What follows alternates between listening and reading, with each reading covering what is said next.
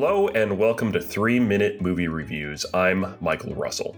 And I'm Kim Holman. In this podcast, Kim and I will spend 3 minutes debating at random a movie we watched. And this week, we headed back over to HBO Max and watched 2021's brand new Mortal Kombat. You said it wrong, Kim. It's Mortal Kombat. There we go. My mistake.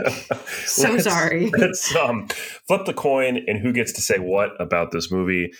Kim, call it heads or tails. I'm going to go tails. Hasn't really let me down. It hasn't really for you, has it? Oh, it fell on the floor.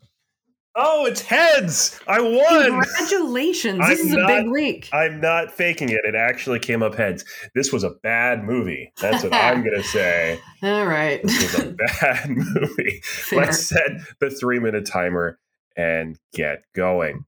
I'm going to quote my wife as to why this movie is horrible. And she said, quote, at the end of this movie, the whole reason this movie's bad is because the music is wrong. Try and defend that, Kim.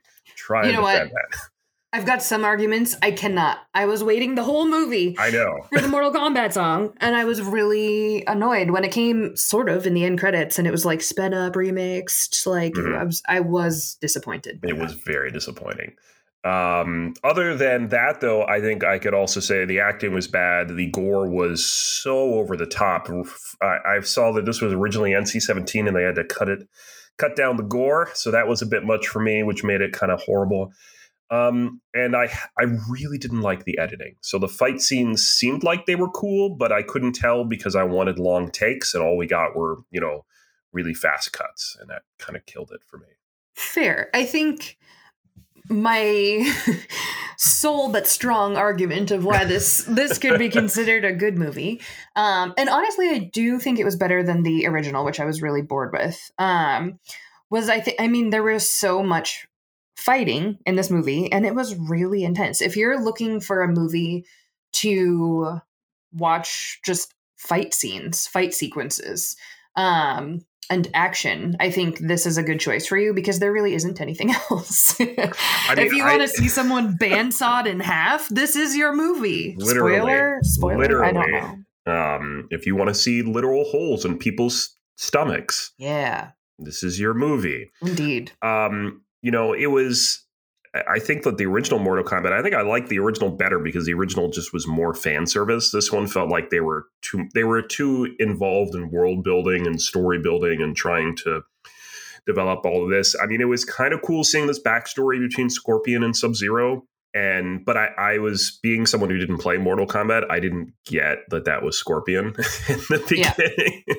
Yeah. Sure. As someone who knows nothing about any of these characters, I was simultaneously annoyed by the fact that we spent not enough to give us a good plot because there was no real plot, not really enough character development, but like just give us fighting. That's it. Which I think it did. I think it did give us some pretty glitzy fighting. Yeah, it again. I just go back to the editing of it, where it didn't feel new or revolutionary to me because I couldn't always really tell what was going on because of the editing. It felt like we're dipping back into the Bourne identity style where we're just going to do a lot of cuts. Sure. And especially since the actor who played Scorpion, who also was I first saw him in Westworld season 2. And he is certainly talented. He's like 54 and he was like beating up everybody. So nice. He was pretty awesome. But again, it was just, I don't know. I'd rather watch the OG. I'd rather see that. We're over on time. Any last minute thoughts? My second biggest qualm, besides the lack of original theme song, to say it's a good movie. It was a great movie if you're looking for fighting. However, did none of these characters get any like preliminary first aid training? The amount of blades pulled out of bodies, I was like, listen, this is like first aid 101. Leave that in there. Leave it alone. Yeah, I felt that. Yeah. Yeah. Unrealistic, but that's fine. That said, I will say one good thing about this movie. Kano was hilarious. I hated him. I hated him, but he was hilarious. Fair.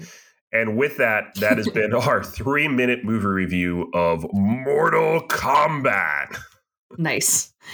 If you have an idea for a movie or a movie franchise you'd like us to watch and debate, you can let us know on social media. Head on over to Facebook, Twitter, or Instagram, where our handle is @3minmoviereviews. We're also on Letterboxd. I'm Kim Holman. And I'm Michael Russell. We'll see you next time.